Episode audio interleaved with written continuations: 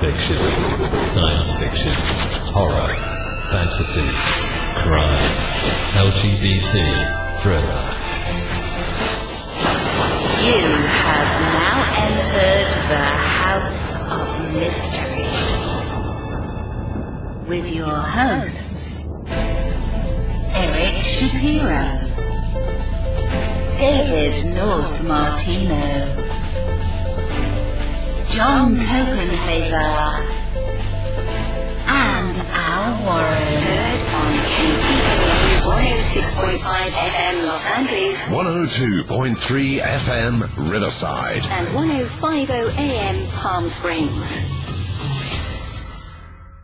You are back in the house of mystery. And of course, I'm Al Warren, Mr. John Copenhaver. Hey Al, how are you? We've got the author of Anywhere You Run, a novel, and that's by Wanda M. Morris. Well, thank you for being here, Wanda. Thank you for having me, Al and John.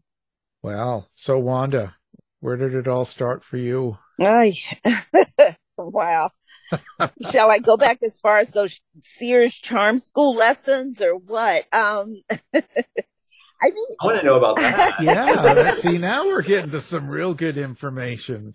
No, I mean, um, I always, um, try to picture how a writer begins their writing life, like where it comes from for them.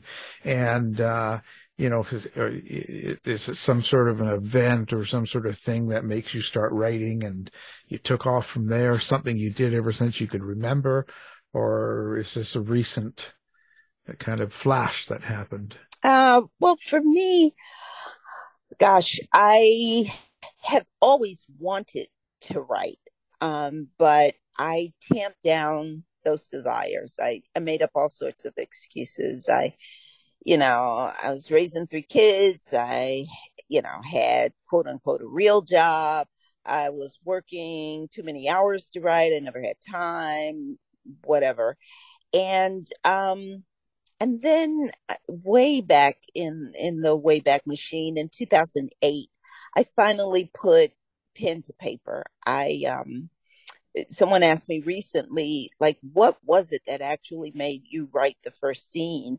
And I started All Her Little Secrets um, in 2008 because I had gone to a meeting and that meeting didn't go well. I, I felt uh, disrespected and devalued in the meeting. I work in corporate America. And um, that is what made me put pen to paper. And I wound up writing a novel about a black female lawyer who worked in a corporate environment where she felt devalued. Um, and so that was kind of the genesis of it all. Well, and it- it's interesting how you say that uh, you'd always wanted to, but you always kind of had the excuse not to write. You know, you're putting things uh, in front of writing um, all the way around, and and and then you started this book, all her all her little secrets. Um, but that's still pretty courageous. Like that takes that that always takes a lot of nerve to actually you, you you know in your mind for years you kind of want to but you don't and you just and, and you're not going to jump on stage and all of a sudden you do. Um even though that meeting you talk about didn't go good what actually gave you the courage to actually write out in a book and want it published so people could see it? Well, for me, writing was cathartic, I think, at that point, because I had so much frustration about um, what I was doing at the time in, in terms of, you know, working in this, this corporate environment. I was so frustrated that writing out, you know, these thoughts and these ideas was really a way to alleviate that frustration. Now, of course, the book evolved, thankfully so, um, from the very first draft. But um, nonetheless, it was kind of what got me through that that period of time where I was um, feeling frustrated. Um, so yeah, that's that. If you're looking for what was the motivation, that was the motivation. It was a way to release that frustration. So in a way, it was a new. It, it, I guess it was in essence a new way to um, get your feelings out rather than being locked into your into your mind or into your body. Um, and it give you another outlet rather than just going around killing people that you didn't like. uh, yeah, I don't think I harbored many thoughts about killing people, but I will say that in my books, I do do that thing that a lot of writers do where they say, what if? And in my first book, I, I did ask a lot of times that question, like, what if you worked for someone and this thing happened? Or what if you walked into the office one day and that thing happened? So yeah, I mean, you know, I actually, you can ask my friend John. I'm actually a really nice person. I, I write about very dark things. Um, but I think that's a lot of mystery and, and crime fiction authors that, you know, we actually are, you know, seeking to write those things that, you know, are far and above what we would normally do. We're actually quite nice people, I think, crime fiction writers are. Yeah, we get all our our uh, um, frustrations out in our fiction. Yep.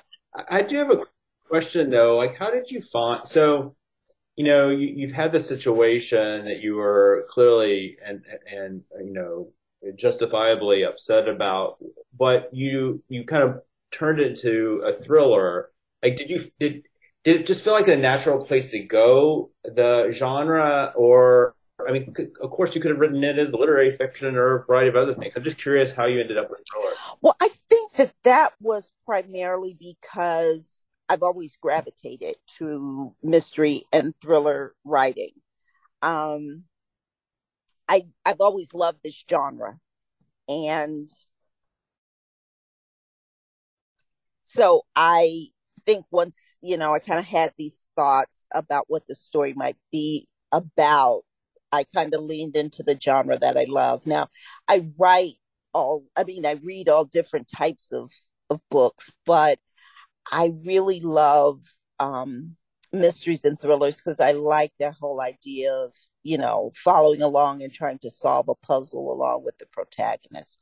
So I think I just kind of leaned into what I, you know, was familiar with and what I loved. So when you released that first book, it looked like um, you, you were pretty successful with it. You know, editors pick and you've got lots of sales. People are happy, all this hubbub and stuff. And now you can uh, date anyone you want and you've got everybody chasing you and stuff.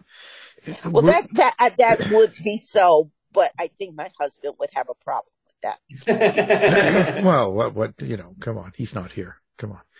Um, no, but what, what was your reaction to that? Um, in the sense of do do you, do you were you satisfied with what you got out of that book?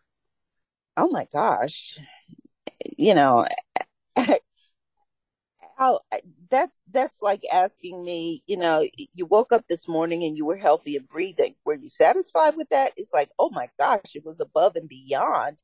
I mean, when I sat down to write all her little secrets, you know how it kind of came out of this frustration. And then once I started writing these characters that I came to love, I was just so focused on getting the story between the covers of a book that I had not even thought far enough ahead, like, oh gosh, could this, you know, actually make a list or, you know, could it sell well? I was just, you know, so happy that you know, I had a story that I loved. And then, you know, the book got so, so much rejection from agents that my next milestone was, oh, could I just get an agent? Um, because, you know, I, I'd written the book, put the book away for seven years, and then went back to it, finished writing it, and then spent another four years trying to get an agent. So once I hit that milestone, then it was the, oh gosh, could I actually get a book contract? So, you know, I was far and above blown away by, um, you know, how well that book was received. Um, and I'm grateful. I, I am grateful for every minute because I know that that doesn't always happen. Um, there are lots and lots and lots of really, really good writers who um, don't see um, the kind of commercial success that you know books can can get, and that doesn't mean that that book is lesser than.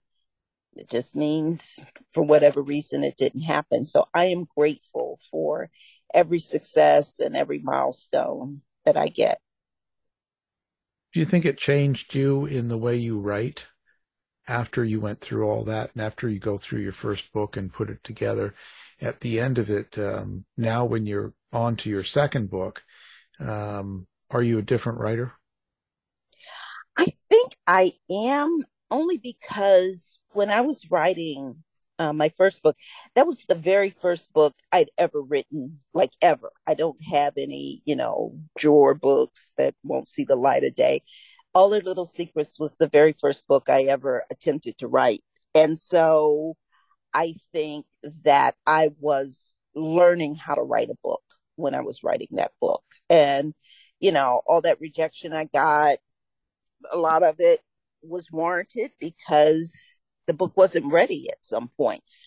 And I I got the gift from some agents who were kind enough to tell me, here's what doesn't work in this book. Here's, you know, if you were to revise this, here's what I think you need to do.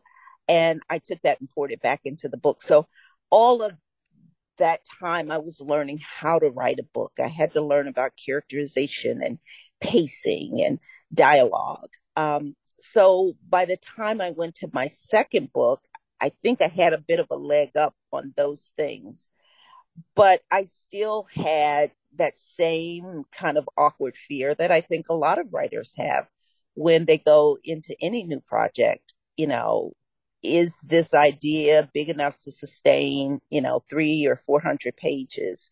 Will people want to read this? Is this interesting enough that people will want to plunk down $20 uh, and, and, spend eight or 12 hours reading it? So, um, yes and no. I, I think I did have a bit of a leg up, but, you know, it was still kind of scary to, you know, start that new project and, and hope for the best. Yeah, follow up's always tough. So, anywhere you run, um, let's talk about the basic premise of that. What, what's the storyline? So, the story is about two sisters, uh, Violet and Marigold, who um, have some dark secrets, um, their own individual dark secrets, and they take off running uh, to different parts of the country after uh, Violet kills a man who who attacks her. Uh, what the two sisters don't realize is that there's a man who has some dark secrets of his own who is hot on their trail because he has a very unique motive for finding the women.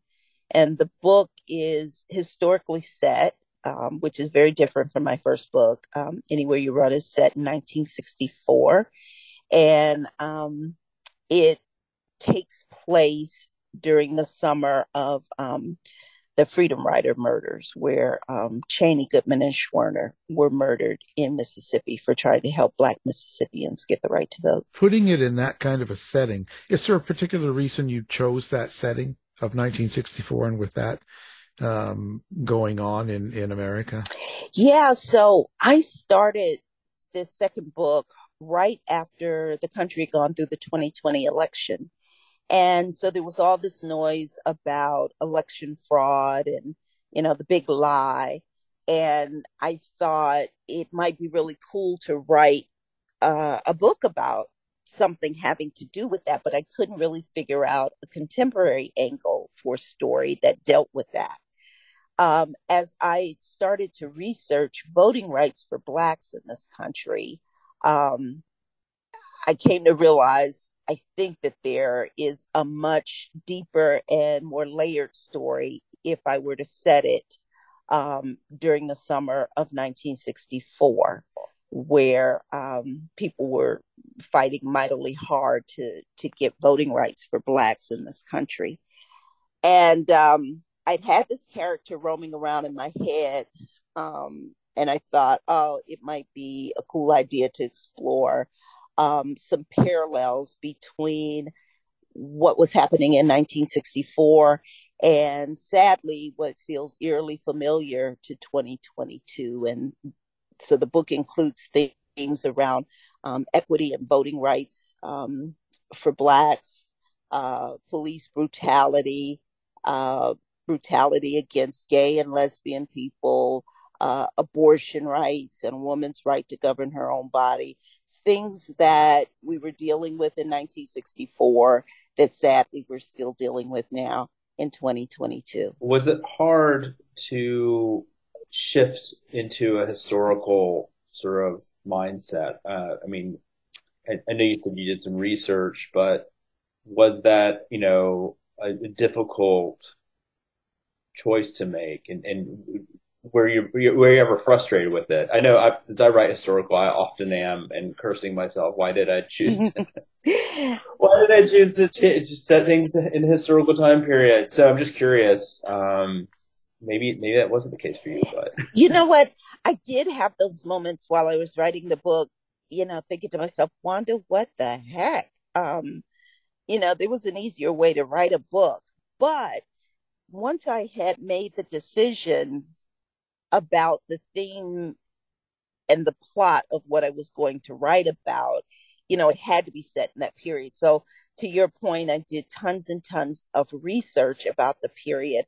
But one of the things that I did that I think really helped me is I immersed myself in that time period. So, if I was in the car or I was at home cleaning or whatever, I was listening to music from 1964 and I was always reading um, magazines um, from 1964 so that I could um, kind of get the ear of what people were talking about then and how they were talking and the vernacular. And um, so I tried to do things where I was kind of constantly in that time period so that when I sat down to actually write, I was in the mindset of 1964.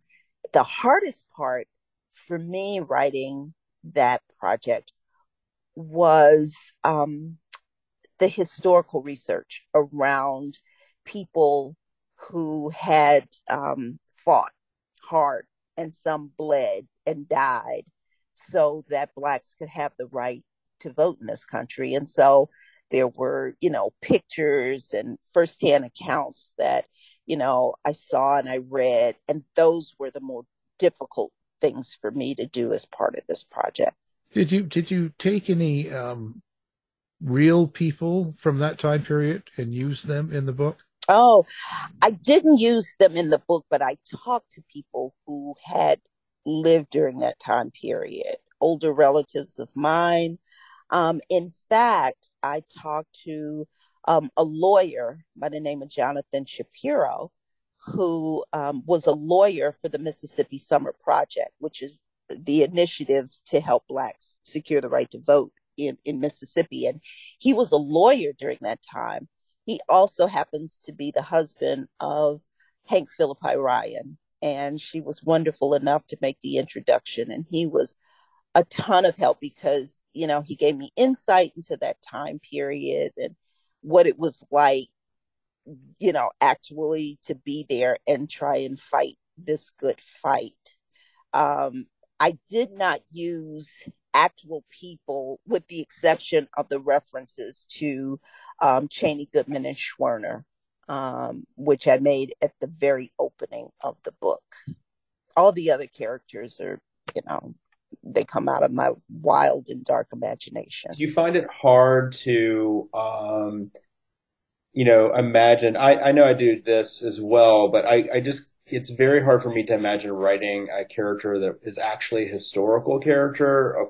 I'm the same in the sense, um, I, all my characters are invented and then there's sort of historical figures, um, you know, get mentioned and discussed, but they don't really enter the stage. Um, mm-hmm. you know, but there are, of course, other writers that just take on, they're like, oh, I'm going to do a fictionalized version of Lincoln or something like that. And, um, I'm just curious, is that, was it just because your story didn't lead you that way or was that sort of a conscious decision to not? Yeah, I think it just was the type of story I was writing and the way in which I wanted to cover the themes that I didn't want to use a real person because then I would have to fictionalize, you know, their story to some extent. And, you know, I didn't want to disturb that, particularly because it was historical. So I don't want to do that. Um, and then I just found it very liberating to come up with these characters because then I could create what they do and how they sound and you know why they have the motivations to do the things that they do as opposed to being stuck within the confines of an actual character from history. Your characters then um, you say they come out of your the dark parts of your mind. Um, so your characters explain that process. Like where where do they come from? And when you decide on a character, let's say the two sisters, their main characters, um, how do they develop and what kind of relationship do you have with them? You know, it's interesting. This story is about three sisters, actually. One of the sisters, and it's not a spoiler, but one of the sisters is deceased. But she comes into the book um, as a character through a series of diary entries. Um, each of those sisters, I think, has a little bit of me. Um, and I think that's kind of the case with all my characters. And, and by that, I mean, you know, in the way that they might approach an issue or some event that might have taken place. Um, you know, for example, the sister Marigold in the book is, um, she's very bookish. Um, didn't like to go outside and play a lot as a kid. I was that kid. You know what I mean? Um, so when I am developing characters, I, I tend to spend more time thinking rather than writing. So for this project, once I decided on what I wanted to write about, I probably just spent like a month thinking about, you know, who Marigold would be and, you know, what Violet would be like before I even put pen to paper. Um, because I kind of have to know, you know, what they sound like in my head. Now, my characters, and if you read my books, I don't really describe them as having, you know, brown eyes and, you know, pointy ears or things like that, but they develop more as a vibe to me. I think I heard maybe it was Megan Collins, I think, and she said, Yeah, my characters come to me as a vibe. And I was like, That's right. That's exactly what they do. Um, and so I try to make sure that I know who they are, what they like, what they don't like, how would they interact in certain situations and then i try to build supporting characters around the main character and then those supporting characters actually help to build the description of what that character is and so for example violet is strikingly beautiful in the book but i don't describe how that beauty looks but i let other people who interact with her um, describe how she makes them feel when they look at her. Um, you know, there's a there's a white man in the book who says, you know, I don't even find black women attractive, but I look at her and that cupid bow in her mouth, and you know, I'm kind of like, wow, she's different. And so I do things like that that help me to build the characters. I don't know if that makes any sense. I now feel like I'm kind of, you know, talking in circles, but it, it really does kind of evolve to me as I'm, you know, starting to write a project. I like that you say you five. I think I'm going to steal that because I think that's really true. Yeah. I think that's great. Yeah, give Megan Collins the credit for that. I heard her say that, and I was like, "That's exactly right. That that hits the nail on the head." Yeah, I'm a, I teach teach creative writing a lot, and I'm always trying to get students to understand that a character is more than their description or Mm-hmm. you know, and that and you're right. And the, lo- I love that you're sort of talking about the fact that it's not just about how they objectively look, but it's how they're perceived by people around them, which is part of their character. Right. I mean, I, I thought it was cool. Like, you know, I, I'm, I- I'm the, uh, you know, the, the, uh, kind of like, I'm always interested in craft. So I'm always going to latch onto that. Do you, do you hear your, your characters in your head? You know, I've been asked that before, and actually, it's weird. I don't hear the. I kind of do and kind of don't. By that I mean, I hear characters talking to each other, and so, you know, I I hear snippets of conversation between the characters. They never talk to me. I hear some writers say, "Oh yeah, I started writing, and then the character just took off and." Told me what I needed to write. And I don't get that. I just will sit down um, with a scene and I listen for the dialogue. Usually, when I start a project, I usually start off with dialogue because that's what's going on in my head. Um, is you know two or three people in a scene talking and you know each one comes into the scene and wants something different. And those are the kinds of things that i hear but not necessarily a voice. I usually have to layer that on um, later in the revision process whether somebody had you know a keen or high pitched voice or someone had a baritone that kind of stuff comes in later.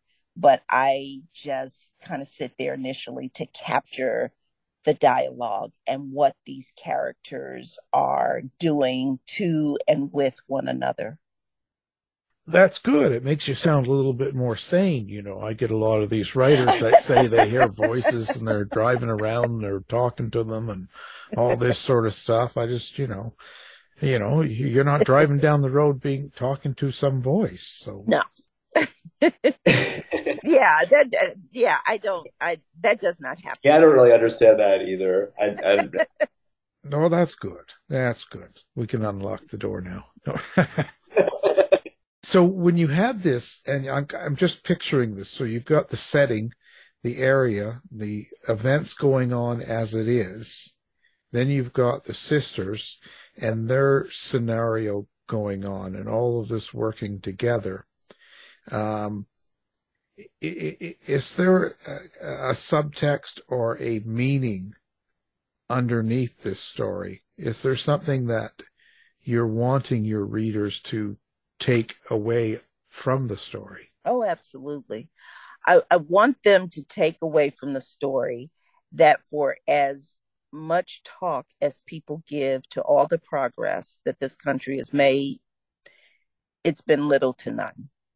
Um, sure, people don't have to, Black people don't have to sit in the back of a bus anymore or enter into the back of a restaurant. But there are still huge inequities between um, Blacks and whites. Um, there are still uh, large gaps in terms of wages between men and women, whether women can, you know, govern their own bodies. Sadly, when I turned this book into my publisher, uh, Roe v. Wade was still in effect. And now it is not. And so my daughter, who is in her 20s, now has less rights as a woman than I had when I was in my 20s. That is sadly not how the world is supposed to work. Each generation is supposed to be better than the previous. And so I want people to to see that we are still grappling with issues around, you know, brutality against um, you know, the the uh, LGBTQ community, which is also a theme in the book.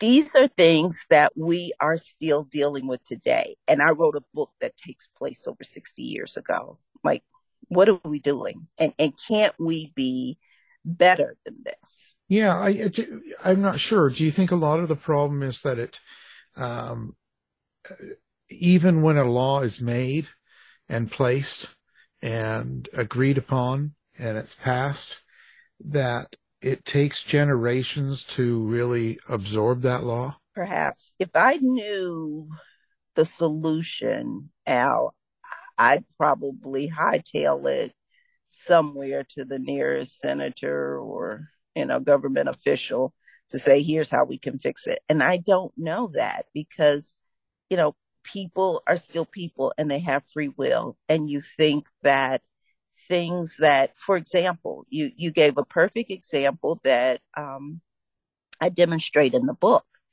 Uh, the book takes place in, or a portion of the book takes place in Mississippi. And I actually wanted Mississippi to stand out as a character in the book because it was one of those states that was the staunchest in trying to maintain uh, segregation and Jim Crow laws.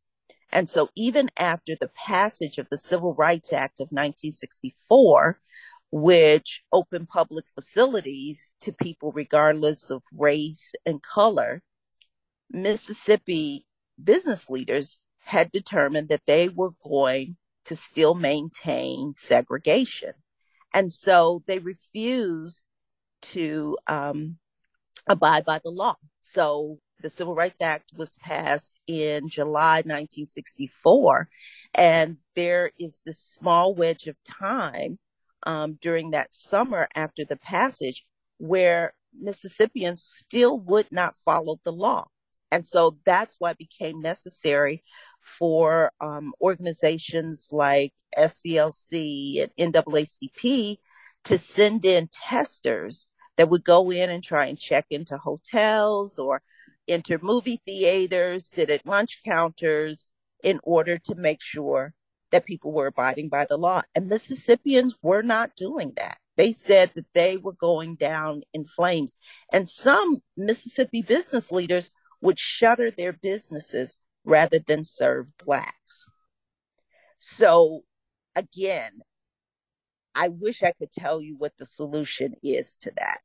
But here we sit now in 2022 where we have political leaders in this country who decide that they won't follow the law, that the truth is not the truth, and a lie is not a lie.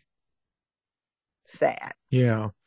Yeah, it, well, I, I, I will say that. Yeah, the, what's going on in America is definitely a little bit, um, a little bit off the uh, normal, um, the normal issue of of what the, and how to deal with problems. Um, oh, Al, it's bonkers out there. Yeah, it's bonkers. Let's just be honest. Well, I'm, I'm trying to be polite here, but there's. A, oh, sorry. Yeah, sorry. Okay, yeah, you're right. yeah, uh, no, no. I mean, is that it is? It's it's kind of nutty, uh, mm-hmm. but the thing is, you have to wonder why. There, there's there's more than just. Mm-hmm than than what we see on the surface here. There's something else going on. There's something else definitely at play. You know, where I just say it, I think that you know, race still continues to be a really big issue in this country. Um, and that people will sometimes work against their own self interest in order to feel they are superior or they're better than. And that's unfortunate. I try and point out in the book that a lot of this still comes back down to voting, that who you go to the polls to elect to govern you, to govern this country, is still impacting us. Right now, we have a Supreme Court majority that was created by a man who was elected president. And and it, it, it, happened because there were all sorts of voter suppression shenanigans going on. Um, there was this kind of, you know, combustible, you know, convergence of, you know, people and, and racial polarization and all of this has created um, this kind of, like I said, this kind of bonkers world that we live in now. And um, I don't think that it's going to be easily rectified.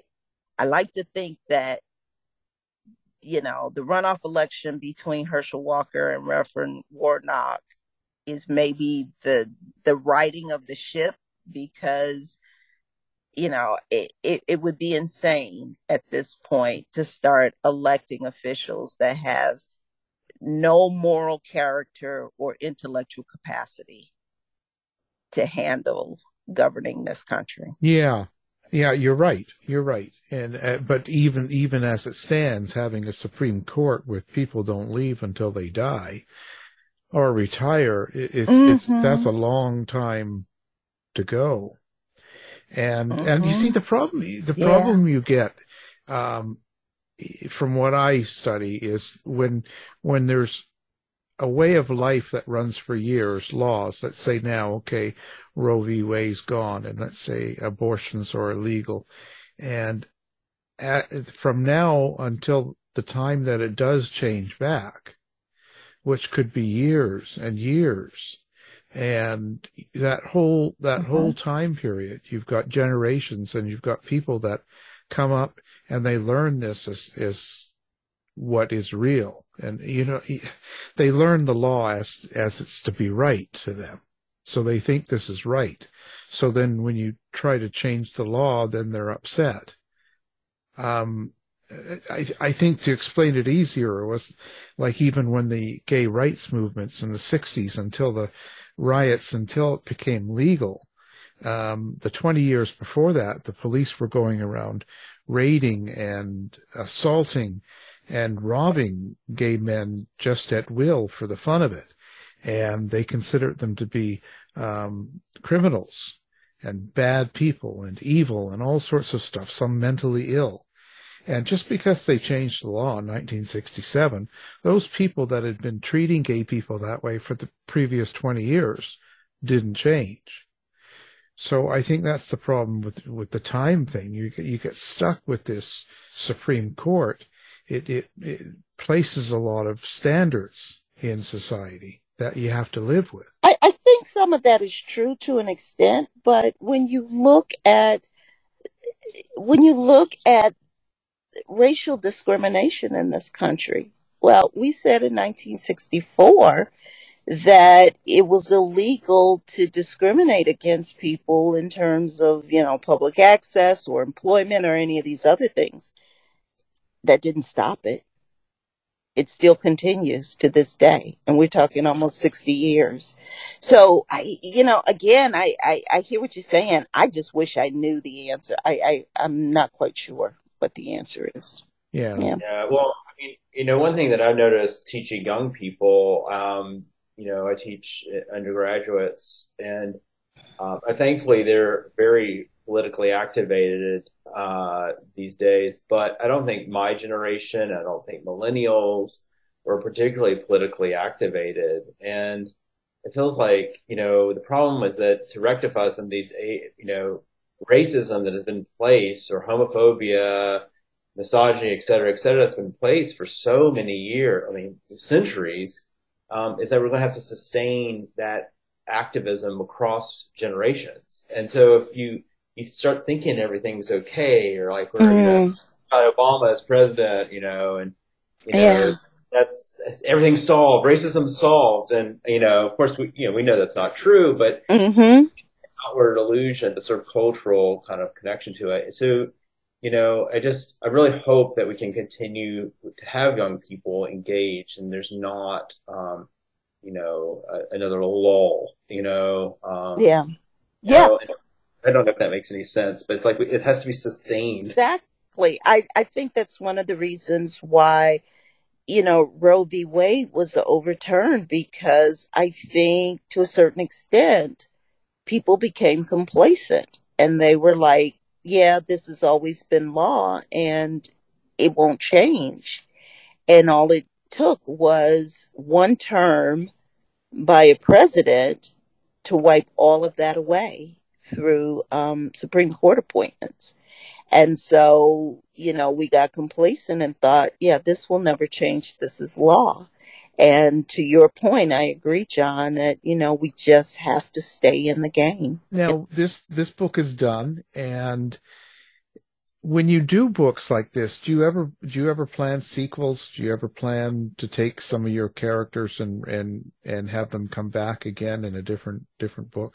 Um, I don't initially start out that way. There is a bit of an Easter egg in anywhere you run from um, all her little secrets, and I'll just let readers go out and discover that for themselves in regards to characters. But I, I don't like way back when I, you know, had finally finished all her little secrets. You know, I love those characters so much, and you know, I had my protagonist, you know, I thought, oh yeah, I could do, you know, another two books just with her and, you know, what happens after this. But, you know, things evolve and things change. And like I said, by the time I finished that book, I looked up and the world was just going crazy. And I thought, oh, I have to write about this because again, I'm frustrated and, and I write when I'm frustrated. So, um, so that's why I got a different project, um, and, and came to write anywhere you run. So I don't have any plans to write a sequel to anywhere you run. Um, I'm working on a third book that's, you know, again, I've gone back to contemporary, totally different characters. So it just kind of depends on my mood. Hmm. Yeah, it's kind of a. How much of yourself is in this character? Any of these characters, and and and who would you say you're the most of in a character? Mm, gosh, you know, like I alluded to earlier, the the three sisters in um, Anywhere You Run, I think there's a little bit of each of them in me. Um, Marigold was very bookish, and I was very bookish and one of those kind of studious students. Um, the uh, oldest sister Rose, who is who is deceased, but dreams of being a writer. You know, there's a little bit of that in me. And then Violet, who is the youngest sister, um, you know, she's feisty and, you know, and she's the youngest out of the family and I'm the youngest of seven kids. And so I think I put a little bit of myself in each of the characters and the protagonists that I write about. Um, just because sometimes there are experiences in my life that I like to exploit um, through uh, the narrative of my book, and and so putting a little piece of me in it, you know. But certainly, by no means are these books, you know, autobiographical or anything like that. You know, when I wrote all her little secrets, I used to get asked all the time, so you know, who did you work with that was like Jonathan in the book? You know, it's like, ah, no, you know, like, did you ever walk in on a dead body? No. did you ever walk away and leave a dead body without calling the authorities? No. So tell the truth. do you, do you, how hard is it to get into the minds of the evil, the bad character, the the the the do bad person, the one, the killer or the uh, just awful person that you get into, or someone that, someone that, you know, when you're talking about racism, someone that's, you know, that just doesn't like black people or, or, or gays or whatever it is. They, they've just got this hate. How do you get into that mind and write it and make it come alive? And then how does that affect you? Mm. Um, well, certainly with the second book, um, because it was set in 1964 and people felt a lot freer saying and doing really, really, really horrible things. That was tough. And so sometimes after I wrote a particularly difficult scene, I would kind of let it rest and, you know, go off and watch Cartoon Network or something, um, just to kind of give my mind a little breather. But I actually enjoy writing the darker characters um, because it gives me an opportunity to explore the human psyche and, and what is it that motivates people to do such awful things that would amass trauma and and and and pain on other people. It, it gives me the opportunity to explore, you know, human dynamics that would, you know, wind up causing somebody so much pain. Um, so from a craft standpoint, I enjoy writing those characters and exploring the motivations for them doing the things that they do. But like I said, with anywhere you run, because, um, you know, trigger warning for, you know, your listeners, there's terminology in there that is very Jim Crow South 1964. And so sometimes after writing some of those scenes with some of that terminology and some of the you know, bad things that they do. It, I'd have to step back for a minute. I would say that would be tough to work with in, in, you know, in a book and, and getting into that emotion, you know, um, thank God I just write ch- children's books. you know, people tell me, you know, oh my gosh, the ending of your book. And I'm like, yeah, I know one of these days I'm going to write like this really happy rom com or something. I just, right now I'm, I'm not there. I keep, you know, writing these, these books that explore really dark side. But I think that again, that's because I try to write about issues that are important to me or issues that move me. And interestingly enough, they're issues that move other people. They're issues that are important to other people too. Well, and dealing with such emotion and such important issues, when you sit down to write, um, what's Wanda's process? Like, does Wanda have to um, be alone in a room, no noise, everyone's away from home?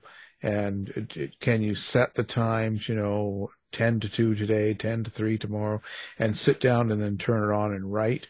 Or do you have to put yourself or be in a certain mood or emotions going on in order for you to get this kind of work done? Well, for me, you know, writing is, you know, I, I don't want to describe it as a job because I, I love this more than any job I've ever had, but writing is a business. And so I come to this business every day prepared to do business. So that means that I have to be in a chair and ready to work. I don't sit and wait for the muse to hit me. I have to, and I'm a bit of, I'm a bit of a dinosaur and a creature of habit. I write um, in silence. If I'm writing new material, I have to be in silence. I can't listen to music. I can't write in, you know, coffee shops. I write all of uh, my new material longhand, yellow legal pad, blue gel, pilot gel ink pens. It's like ritual. Once I get a substantial amount of the book done in longhand, then I transfer that into the computer. And that's where I can listen to, you know, light classical or light jazz nothing that's too toe tapping because then I'll start dancing and singing along. Um, and then I put that into the computer and print that out. And that gives me my first draft. And then I do all my revisions um, by longhand, uh, red gel ink pen this time. Um, and yeah, I, I, know it's a creature of habit. Um, but, but that's kind of how I do it. So now I'm working on my third book. And so I am in the process of writing new material, which means, um, with a yellow notepad and a blue gel ink pen writing every day, longhand at the desk in silence. Well, what happens to Wanda then when things are going wrong? And I don't mean necessarily in the, in the writing world, but you know, your, your neighbors are, you know, outside protesting, wearing masks and you've got, um, you know, Herschel Walker asking you to vote for him and, and you got all this, you know, all the stress that goes on. You know, it's been pretty tense in a lot of times in the last few years. So when all this is happening, um, do you still go on? You can do it. It doesn't stop you. No, dogs barking outside. My neighbors have two dogs, and you know they're like white noise to me now because they bark all the time. Um, but but no, I mean I Republicans are like white noise. Herschel Walker was like white noise, right?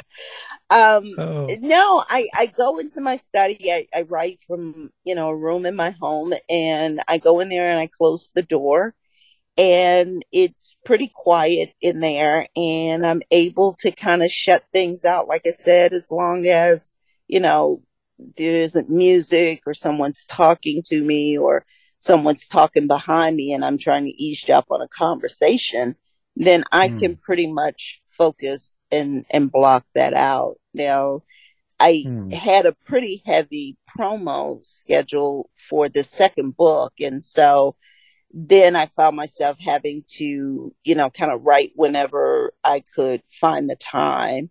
And so those get to be kind of gnarly. Um, and so if I, Hmm. you know, didn't get an opportunity to write during the day, then I was trying to do it at night. But my brain is most equipped to write early in the mornings um because i'm just kind of fried after by dinner time um but yeah i just i just tend to to focus um So you so you don't really hold on to it. So uh, you know you're you hear a news news story. You know, uh, old Putin falls down. i don't have the Found- tv on so i, I won't have a Oh, tv but- on no No, but before you go into the writing, like the night before, Putin falls down the stairs and poops himself, and then and then, then you, the next morning you're up early writing, and you're not you're not holding on to that. Like you don't hold on to any of it. then. no not unless one of my loved ones is in the news i'm gonna let putin you know handle his business and i just go about the business of writing Well, I was trying to throw you there, but hey, so now, um, are you um, really interact interacting with readers and fans and people like that, or uh, do you do social media? Do you do website? What what's your what's your way of of connecting with your readers? Um, so yeah, so people should feel free to send me a note if you like my books through my website. Um, there's a contact page. It's wandamorriswrites.com. Um, but I'm on all the social media platforms, Twitter. Um, I'm Wanda Mo 14. Um, Instagram, I'm Wanda Writes and Facebook, I'm Wanda Morris Writer. Um, I, I've gotten on Hive but I just have been too busy to get on there and do anything of any substance. But I do like to interact with, with readers and booksellers and librarians. And so I always encourage people to reach out to me. Now, you know, I've got notes that, you know, some aren't so nice and I just let that energy go, but I love interacting with readers. So yeah, reach out. Hmm. Oh, you don't just like hunt them down and, and get them killed? Or... No. oh, boy, there's so much fun in that. Jesus, I'm busy all the time. Well, of course, we'll put your information up and and uh, your books on the website. People can find you with one click. You know, any you know, got to help her out. Wanda needs buy books, That's right. buy books. Buy books. Yeah, buy books. Buy a book, make someone happy. She needs Christmas money. Okay. so the latest book, anywhere you run a novel, and Wanda M. Morris is the writer and has been our guest. So, well, we appreciate you being by here. Thank you. Thank you so much for having me, Al and John. I appreciate it. You've been listening to the House of Mystery radio show. To find out more about our guests, hosts, or show, go to www.houseofmystery.com. Show's over for now. Was it as good for you as it was for me? Well, good night. This has been a production of Something Weird Media. I'll be back.